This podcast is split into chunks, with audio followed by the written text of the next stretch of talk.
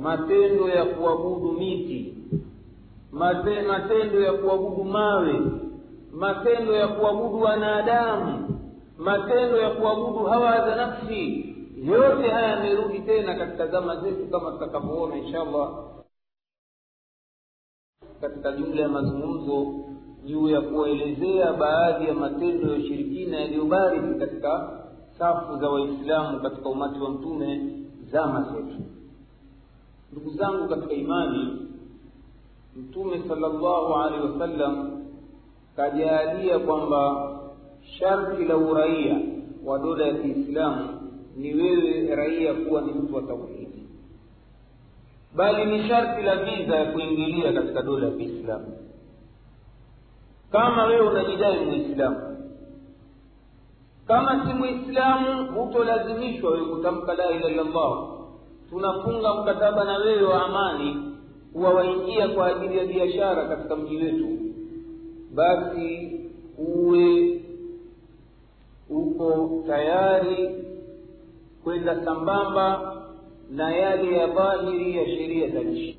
Ama yeyote anaingia anagura kutoka mji hadi mji mwingine akadai kwamba mwislamu sharti la kuingia katika dola ya kiislamu basi awe si mshirikina angalia mwenyezi mungu anabainisha maneno haya katika suratu lmumtahina ya ayuha nabii idha jaaka lmuminati yubayiunaka ala an la tushrik أن لا يشركن بالله شيئا ولا يشركن إلى آخر الآية مشو نوامبيا من يزمه سبحانه وتعالى فبايعهن يزمه ونوامبيا نتوم وككجية ونواكي waliohura kutoka Maka kuja Madina katika sifa ya kwamba wao ni waumini.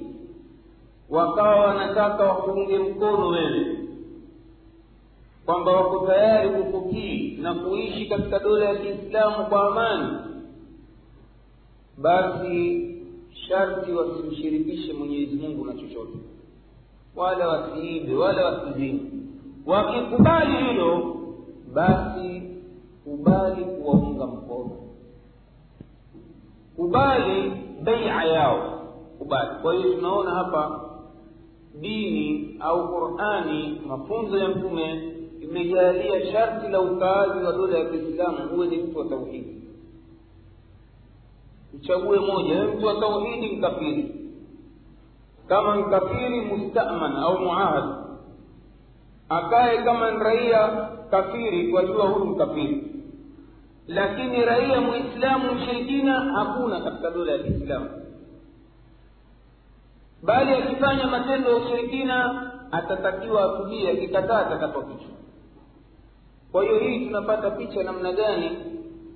Mtume sala llahu alehi wa sallam ameweka ni sharti la kimsingi la raia wa dola ya kiislamu wasiwe watu washirikina ndio ilivyokuja riwaya nyingine iliyopokewa na ubada bni samit radiallahu anhu anna rasula llahi sala llahu alehi wa sallam amesema maneno haya yafuatayo na pembeni kulikuwa na kundi la masahaba akawaambia baiuni ala an la tushriku billahi shaia niungeni mkono kama mnataka kuwa raia wema wa nchi hii watiifu kwa mwenyezi mungu na mtume basi mnifanyie beia ya kwamba hamtomshirikisha mwenyezi mungu na chochote yote haya kusisitiza kuelezea raia wa dola ya kiislamu hawi mshirikina.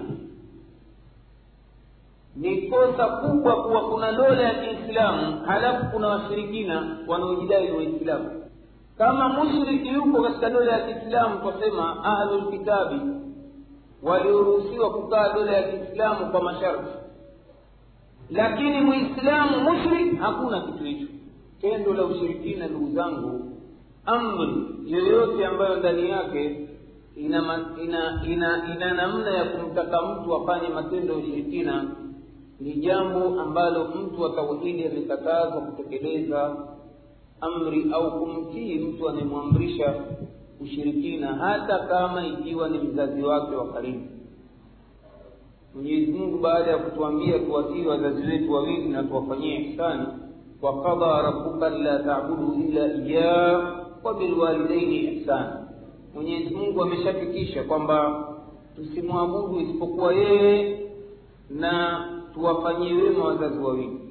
Kisha akahadharisha allah subhanahu wa taala wain jahadaka ala an yushrika biya ma laisa laka bihi ilmu fala tutihuma. Anasema allah wakikufanyia upinzani kwa kukutaka wewe umshirikishe mwenyezi mungu yale ambayo huna elimu nayo basi usiwatii wazazi wako wawili kwa hilo. Wasahibuhuma fi dunia maruf ishi nao duniani kwa wema kama wanakuhitaji chakula malazi wapi mwenyezi mungu anamwambia mtume wake teuze sisi wanadamu wa kawaida walaqad uhiya ilaika wa ila ladhina min qablika lain ashrakta layahbatanna amaluk tumeshakuteremshia wewe wahi na wale waliokuja kabla yako. Ukimshirikisha mwenyezi mungu katika matendo basi tutayapomoa tutaharibu matendo yako yote. Kwa hiyo ndio pale tuliposema mtu mja tunaweza tukamuona anaswali anafunga anaenda hija kila mwaka anajenga misikiti anatoa zaka anatoa sadaka ni mtu mwema lakini mwisho wa matendo yake anafanya matendo ya ushirikina. Au anachanganya na matendo mema na matendo ya ushirikina basi kwa tamko hili la allah subhanahu wa taala la yahbatanna amalu matendo yako yote yataharibika. Bali mtu huyu ataadhibiwa na kukaa motoni milele mwenyezi mungu anasema innahu man yushrik billahi fakad harama llahu alaihi ljanna wa maawahu nnari hakika kabisa mwenye kumshirikisha mwenyezi mungu atakuwa ameharamishiwa kuingia peponi na makazi yake yatakuwa moto kwa tendo la ushirikina. Vile vile atakuwa anaishi kwa hofu duniani. Mushrik mbali ya adhabu ya mwenyezi mungu akhira kwa matendo yake ya ushirikina atakuwa siku zote hapa duniani anaishi katika hali ya ru'b. Mwenyezi mungu anasema sanulqi fi qulubi alladhina kafaru ru'ba bima ashraku billahi. Tutawatia wale ambao wamekufuru ru'b hofu maisha duniani mwao. Kwa nini? Kwa yale matendo yao ya ushirikina. Kwa hiyo mushriki siku zote anakuwa na hofu. Ndio pale tunaposema kwa haya matukio ya ulimwengu makafiri leo wakiona waislamu na ndevu tu hofu. Hofu. Ni juzi tumepita boda hapa. Twapita migration watu wote paspoti zao. Mara moja tu. Gongwa mihuri hao lakini paspoti zetu zaangaliwa zaidi ya mara kumi. Na nyusu ruabu hofu kwa nini? Leo imekuwa ndevu pia tishatoki tunaita kule kaimarini ndevu peke yake. Msidhania haya mambo ni nini? Ni haya aliyoeleza mwenyezi mungu subhanahu mtu ukiwa mushrik utaishi kwa hofu. Kwa nini? Kwa sababu huna tegemezi huna mlinzi madhubuti. Lakini mtu wa tauhidi mlinzi wake allah subhanahu wa taala. Kwa hiyo hababaiki na vitisho. Ukimtishia kuua kwambia naam huwezi kuniua wewe shekhe illa ma kataba llahu alaina ila kama mungu katuandikia kufa mikononi mwako basi tutakufa. Na ukiniua ulio umeniua shahidi nitakuwa huwezi kuniua ila kama mungu kaandika nife nitakufa. Tauhidi hiyo. Lakini shirikina nitakuwa ndiyo kachangaza unaona? Kwa nini kwa sababu haamini kwamba mungu ndio yenye kuandika mauti mungu ndio kila akaandika sababu za mauti hofu kwa hiyo ukiwa ni mshirikina basi hapa duniani moja ya adhabu mungu akupa rohbu hofu ndio pale mwenyezi mungu alipowasifia waumini wa tauhidi. Katika jumla ya sifa zao anasema alladhina amanu walam yalbisuu imanahum bidhulmi ulaika lahum lamn wale ambao wamemwamini mwenyezi mungu watu wa tauhidi halafu hawakuivisha imani yao na matendo ya ushirikina ulaika lahum lamn hao ndio ambao wenye utulivu. Amani. Nyoyo zao zinaimarika zimetulia miji yao imetulia na isitoshe pia na huko akhira watapata utulivu mkubwa kabisa wa wao kuingizwa katika nyumba ya amani pepo. Kwa hiyo muwahidi si mtu mwenye oga hana hofu. Hana anachoogopa yule nani? Allah subhanahu wa taala. Ndio pale mwenyezi mungu subhanahu wa taala katika surati zumar anatupa mfano wa mtu aliyejisalimisha kwa bwana mmoja na mtu aliyejisalimisha kwa mabwana wawili anasema allah subhanahu wa taala daraba llahu mathalan. Mwenyezi mungu anatoa mfano. Rajulan fihi shurakaa mutashakisuna mfano wa watu ambao wana mabosi wa zaidi ya mmoja tena wamegombana. Wa rajulan salaman lirajulin na mmoja kajisalimisha kwa mtu mmoja tu ana bosi mmoja. Mwenyezi mungu anasema hal yastawiyani mathala? Je hawa watakuwa sawa? Mtu amtumikia bwana mmoja peke yake na mtu mwingine atumikia mabwana wawili. Mwenyezi mungu asema hawa ni sawa. Katika mfano wa duniani kwa maisha yetu hapa mtu anasema mambo ya ubwana na utwana si lazima ya ubwana na utwana wewe kwa mfano watumikia mabosi wawili katika kiwanda kimoja. Ndio maana hili halipatikani aghlabu katika mashirika maeneo ya kazi kuwa na viongozi wawili wenye sifa moja. Hakuna. Mahala pote penye utawala panakuwa na kiongozi mmoja. Mwalimu mkuu wa madrasa. Skuli mmoja meneja wa bandari mmoja. Rais wa nchi mmoja. Huwezi kusikia kuna nchi na marais wawili tena wote wanafaa sawa sawa. Sasa masala iftirabia mwenyezi mungu atupa mfano. Yeye mfano kukiwa kuna mahala pana mabosi wawili tena wamegombana. Mwamwonaje mtu huyu ambaye yuko chini ya mabosi wawili na mtu ambaye amejisalimisha kwa bosi mmoja je watakuwa sawa? Jawabu tatuachia wenyewe tulijibu jana. Sijui mwaonaje. Sawa watu hawa si sawa kwa sababu gani? Huyu anayemtii bwana mmoja bosi mmoja siku zote atakuwa hana wasiwasi. Huyu anayetii mabwana wawili siku zote ataishi kwa hofu. Hasa inapokuwa kwamba mabosi hawa wote wana amri sawa sawa vyeo vyao ni sawa. Sawa isitoshi wamegombana. Hasa tujalie mfano mdogo skuli hii mahedmasta wawili katika amri yao moja hii ambayo inakhtilafiana mmoja tuhudhurie klasini saa moja mmoja atuambia tuhudhurie klasini saa mbili. Kwa hiyo ukitaka kuwaridhisha wote wawili ni masala ya kutumia ujanja wewe unaingia klasini saa moja ikifika saa mbili watoka alafu waingia tena kumtii huyu. Je mtu huyu kijana huyu mnaishi mnahisi atakuwa na furaha ya moyo katika utiifu? Woga. Ndio kule tanzania kabla hakuja kuja sheria ya hijabu ya nchi.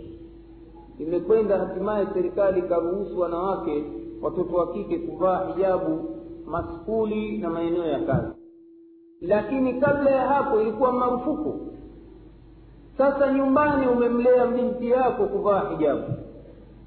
Na binti yako anasoma skuli. Umemlea katika taa ya mwenyezi mungu. Kwa hiyo pale anapotoka nyumbani akitoka kavaa gaibui lake. Lakini akiingia eneo la skuli kabla ya kuingia kwenye geti kuna kijimungu kingine hedmaska kinakataa hijabu ni marufuku binti kuingia na hijabu baibui kufunika kichwa katika eneo la sukuli sasa huyu kishakuwa na mabwana wawili mungu allah bwana allah ambaye ndiye mzazi kamlea kwa misingi hiyo. Na kuna mungu hedmasta naye ana amri yake.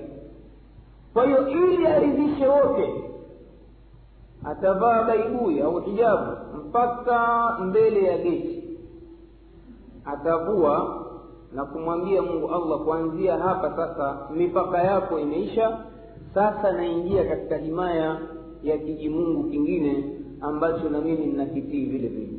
Kwa hiyo anavua hijabu amekuja na mfuko wake begi lake anatia kwenye begi anaingia ndani uriana kavaa skati pamoja na nguo zile za skuli ambapo hakufunika kichwa.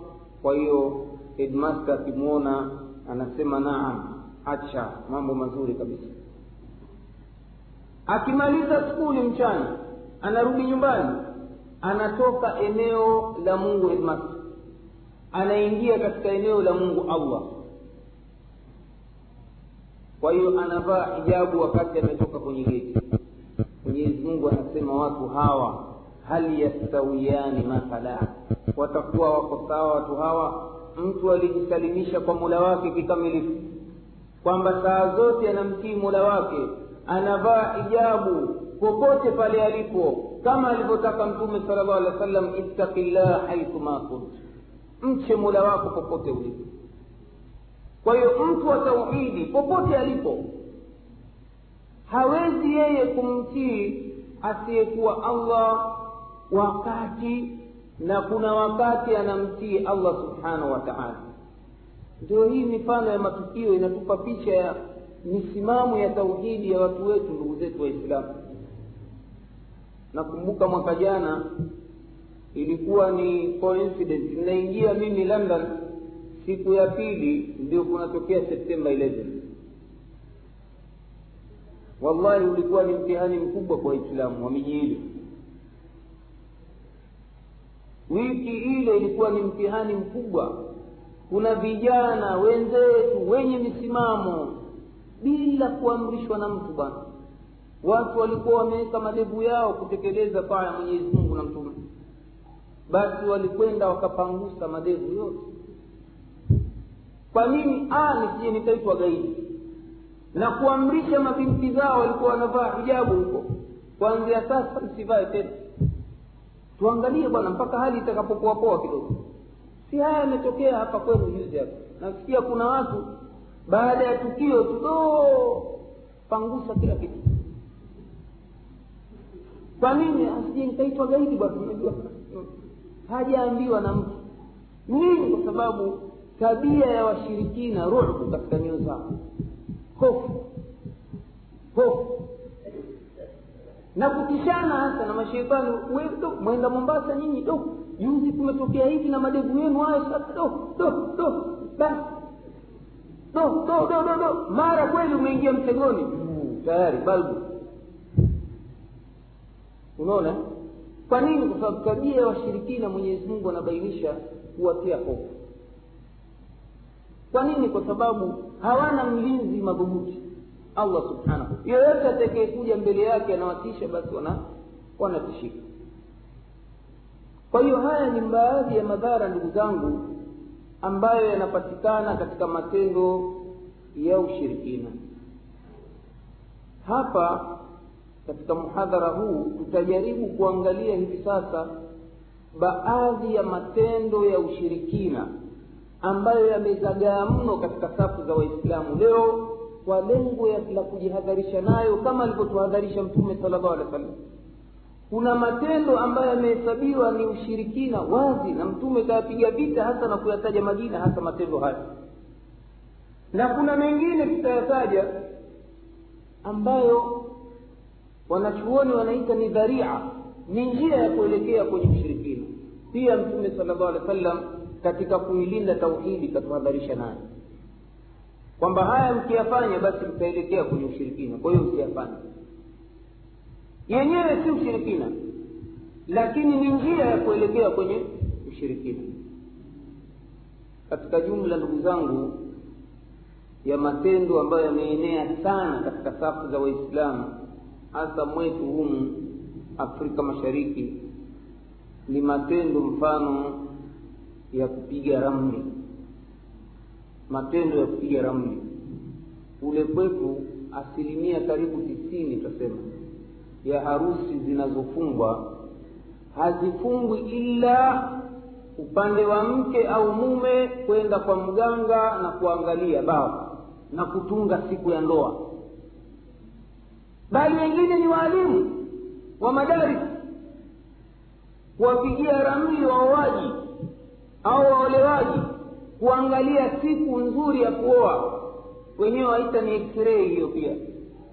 Ukiwauliza kwambia mbona nyiwe mwenda x-ray hospitali? Hii pia ni x-ray bwana. Kwamba mtu anakwenda anatoa jina lake na mke halafu ikawa yaangaliwa wewe siku hii unaotaka kuoa ni nzuri ni mbaya kwa hiyo bao lake pale nyota na nini nyota hii haikusimama hapa siku hii itakuwa ni mbaya. Siku hiyo wewe ukimwoa mkeo huyu ni siku mbaya. Ukishikilia wataka lazima uoe siku hiyo atakwambia sawa basi nitakugeuzia mambo mimi lakini hili jina ambalo unalitumia wewe waitwa nani kwani muhamadi? Tutatumia jina jingine ili siku hii iwe nzuri. Tusitumie jina lako muhamadi haya tukuiteje wataka tukuiteje niangalie mwalimu jina ndote haya mwanyiro sawa mwanyiro basi kweli siku hiyo mwalimu afungisha ndoa. Uzawijuka ya mwanyiro naam labdaika. Wakati aitwa muhamadi kwa nini? Ili nini ile saa ya ndoa iende sambamba na mtazamio ule aliotazama. Haya matendo jamani twende nayo. Na watu wengine wanaona madogo wala hawayakemei. Na wale wenye kuyakemea walaumiwa nyinyi nani bwana? Mambo madogodogo haya sisi tuna matatizo la wakristo bwana ninyi mwakomwingilia mambo haya madogodogo bwana. Hapana haya maafa makubwa haya jamani simama madogo kwa sababu mtume sala llahu alehi wa sallam katika riwaya sahihi anasema man ata arafa fasadakahu bima yaqulu fakad kafara bima unzila ala muhammad. Mwenye kumwendea mpiga ramli akamwamini juu ya yale ambayo ameyasema basi amekufuru aliyoteremshiwa muhammad.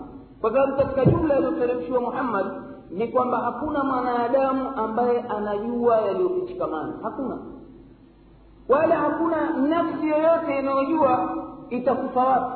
Ni mambo ya ghaibu ambayo anayajua mwenyezi mungu vipi yule mtu umpe jina la mkeo na wewe akwambia hii ndoa ikifungwa siku fulani basi ndoa itaharibika na ukizaa mtoto atakufa biashara zako zitaharibika. Si mambo ya kesho haya? Wakati mwenyezi mungu anakanusha hakuna nafsi. Wama tadiri nafsun madha taksibu ghada. Haijui nafsi kitakachochuma kesho. Nafsi yoyote.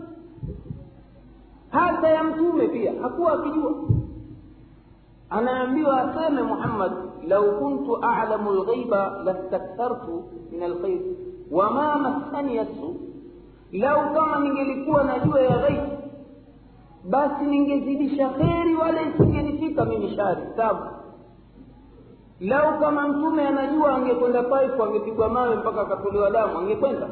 Hajui. Lau kama angejua akishiriki vitani atakwenda vunjwa jiwe nani nani jino lake au meno yake angekwenda akapigana. Angechagua siku nzuri na hii leo mimi sitopata matatizo. Lakini mtume ana hajui yaliyokushikamana. Kwa hiyo haya maradhi katika maradhi ya ushirikina tunayo jana kuna watu wanaishi kazi zao hizo wametoka matumbo kula mali za watu kwa dhulma. Waganga wakubwa wapija mara mbili. Ima kwa kutumia nyota au kutumia masheitani kuwapa ilmu za ghaibu urongo mtupu. Haya katika matendo yamemtashiri yameenea katika zama zetu. Kwa hiyo ilikuwa lazima tuwasaidie ndugu zetu kuwaokoa na majanga haya ili tupate kuwa na raia wema wa dola ya kiislamu ambao twaitaraji ndio pale tunapoambia ndugu zetu kwamba nyinyi mwatoa dawa kuwalingania watu kusimamisha ukhalifa. Hatukhtilafiani juu ya hilo kwamba ukhalifa ni jambo muhimu lakini nani atakuwa raia wa dola ya kiislamu? Hawa wapiga ramli hao? Hawa wanaokwenda kuabudu mizimu na miti hawa ndio raia wa dola ya kiislamu? Kwa hiyo ile rai kwamba eti ukisimama ukhalifa mambo yote yataondoka. Si njia za mitume. Hizi kwani katika qurani ni manabii wangapi walikuwa wakhalufu kwa idadi wachache sana. Katika manabii kemkem waliotajwa ndani ya qurani ni nabii daudi nabii suleimani na mtume muhammad sal llahu alehi wasallam. Albaquna wote wamelingania watu aqida tauhidi kwa nini? Kwa sababu haikuwa lengo lao mama ni kusimamisha dola. Lengo lao mama ni kusafisha shirki kuondoa shirki na dola ni sehemu ya ya ya nani hii ya wasila ya njia. Lakini hii ndiyo ghaya. Iwe tuna watu washirikina wapiga ramli waabudu miti mawe waabudu binadamu wenzao. Sisi hiyo twasema makosa kuwalingania watu haya yamefikia vijana kuwatukana mashehe wenye kulingania dawa hii. Oh hawa wanaleta ikhtilafu bwana. Sasa ni zama za ukhalifa tusimamishe ukhalifa. Kwa hivi mnaona hadithi za mtume kwamba raia wake wote anataka wawe watu wa tauhidi sharti la msingi sijidai wewe mwislamu ila ni mtu wa tauhidi ndio panaingia katika masala ya ushirikina tatayur. Tatayuri ni itikadi waliokuwa nayo watu wengi katika waislamu hasa humwetu tatayuri jama nini? Ni itikadi ya nuhusi. Itikadi ya nuhusi ni nini? Kwamba mimi sifanyi jambo siku fulani kwa sababu hii siku ni mbaya ina nuhusi. Sifanyi jambo leo kwa sababu nimekutana na fulani ni mhusi huyu. Sifanyi jambo kwa sababu nimeonana na mnyama fulani juu ya paa la nyumba yangu. Ni mhusi sifanyi leo. Utaingia msiba leo. Ni mambo watu wanayo jama leo. Yamejaa katika safu za waumini. Itikadi za tatayur wakati mtume anasema atiyaratu shirkun. Atiyaratu shirkun. Atiyaratu shirkun tiara itikadi ya unuhusi ni ushirikina. Itikadi ya unuhusi ni ushirikina. Itikadi ya unuhusi ni ushirikina. Sijui hapa mambasa kule kwetu tanga kuna mwezi watu hawaoani kabisa. Kuna mwezi mfungo nane sijui mfungo gani. Sijui hapa mambasa yapo mambo haya. Husikii sherehe kabisa. Kwa nini? Wakuwa bwana huu mwezi ni wa balaa. Ukioa basi ndoa yako itavurugika na mwenye kufanya ndoa siku hiyo basi ambua ah, hawa ni wale watu wa sunna hawa. Wajifanye hawaogopi hawa. Lakini sisi ah, tafutia balaa kazi gani? Kana kwamba eti hiyo miezi yao ambayo wakiioa hawapa- hawapatwi na mabalaa. Bali kinyume chake twaona hiyo miezi wanaoioa wao wakaacha ile ambayo wanaita ni nuhusi ndoa wala hazidumu kwa nini? Hazikubarikiwa. Mtu anaoa leo kesho aache haya wewe ulichagua mwezi ukawita mzuri mbona leo tena ndoa yako haikudumu hata siku tatu? Wanajenga itikadi kabisa. Bali kuna watu wanakataa kuoa koo fulani wanasema hizi zimeumbwa na nuhusi kule tanga kuna ndugu zetu wa kabila la kibondei kuna koo inaitwa mlango wa nane. Basi maskini wasichana hukaa wakadorora mpaka miaka arobaini hamsini hawaolewi. Kwa nini mtu aogopa kuingia koo ile asema mm, ukioa tu wewe kama una magari ataungua moto. Kama ni mtoto atakufa. Kama ni wewe mwenyewe utakufa. Basi mwislamu huyo anaitakidi itikadi na anaacha ku yamo hayamo jamani sijui huu mwenu kama labda tauhidi imepamba moto sana kwamba hamna. Lakini nazungumzia yale ya kwetu tuliona tiara. Kwamba kaja katua ndege juu ya paa la nyumba lake asubuhi ndege fulani. Itikadi hiyo maadamu ndege huyu ni fulani kaja basi tutapatwa na msiba. Basi do mtu nafsi yake imedhalilika siku hiyo. Lazima atapatwa na msiba. Kwa hiyo anaamua asisafiri asiende kokote kwa, kwa maana hiyo. Na haya mambo ni ya kijahilia. Mtume kwa nini ameitwa tatayur kwa sababu ilikuwa waarabu ma, ma, ma, zama za ujahilia mtu akitaka kutoka kwenye nyumba kwenda kwenye msafara wake wa kibiashara basi humchukua ndege akamshakiza akampukurusha hivi yule ndege akienda upande wa kulia oh, mambo mazuri. Unaona eh? anakuwa na amali matarajio mazuri kabisa oh, mambo mazuri lakini akimpeperusha akienda kushoto tashaama kata tamaa. Oh, biashara zangu zimekufa. Ni mambo yalikuweko zama za mtume na mpaka leo yapo. Kulikuwa na mwezi unaitwa safar. Mwezi wa kiislamu sasa mwezi wa safar. Walikuwa na itikadi wa arabu mwezi wa safari hakusafiriwi wala hakufanyi lolote ndio mtume akawaambia bwana hakuna tiarata wala safar katika uislamu. Hakuna itikadi hizo